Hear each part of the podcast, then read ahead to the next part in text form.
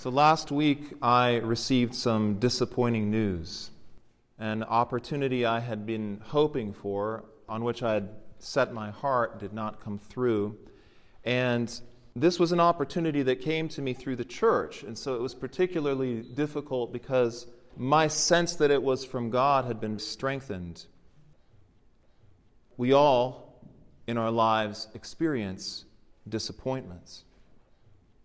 We might be hoping for good health in old age. And then we might take really good care of ourselves throughout our whole life. And then all of a sudden, out of the blue, you get diagnosed with cancer or something like that. Or perhaps we hope for our children to be successful. And maybe they're not as successful as we had hoped they would be.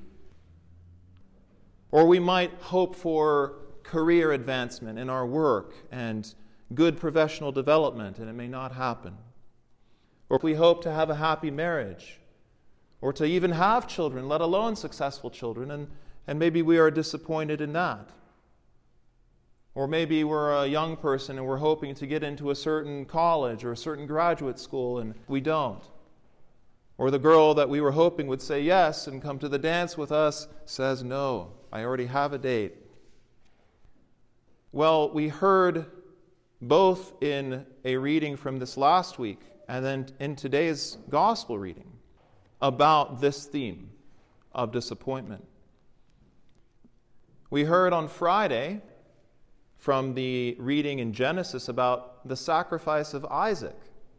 And here I think I've experienced disappointment.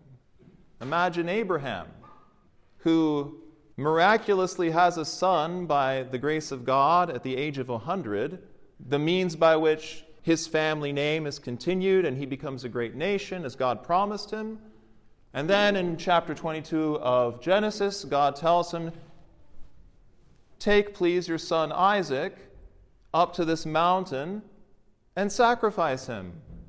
Can you imagine that kind of disappointment? And what about the disciples? We just heard in the gospel reading.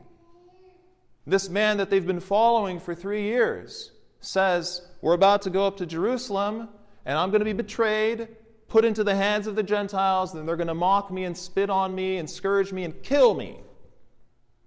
Two of them ask, Can we sit in your right hand and at your left in the kingdom? And Jesus disappoints them and says, It's not mine to give who will sit on the right and on the left in the kingdom. And of course, we remember today the great Saint Mary of Egypt, who experienced her own disappointment when she went to Jerusalem and she tried to go into the church and she was not able to because of her sinful life. And she was prevented by this invisible force that she could not overcome. And so she was convicted of her sinful life. So, what does that leave for us today to do in this earthly life where we so often experience disappointment? Well, in a little while in the liturgy, we have this beautiful line where I come out during the anaphora, the most ancient part of the liturgy, and I say, Let us lift up our hearts. Let us lift up our hearts.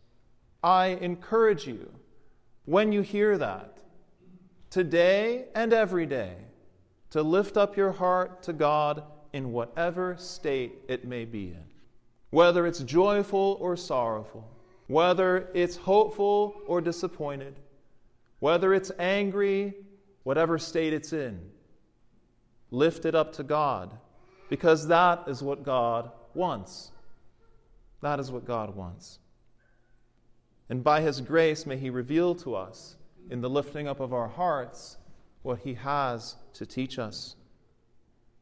So, you know, I used to be an English teacher, and so I like words and wordplay. I enjoy that kind of thing. And I was thinking about the word disappointment, and I want to leave you with this. I thought maybe if we spelt disappointment a little bit different, it might remind us of a good lesson. What if we spelt the word disappointment D I Y S appointment? And what if that stood for do it yourself appointment? Because I think in many ways, the source of our disappointments is when we, on our own, without thinking about God, without thinking about His will, without thinking about His care and providential love for us, when we set our hearts on things that we decide that we want, instead of lifting up our hearts to Him and accepting what He has to give us. So, as we move forward to that point in the liturgy, may God give you all the grace, may He give us all the grace to open up our hearts, to lift them up to Him, and to accept whatever He has to give us, especially a spirit of repentance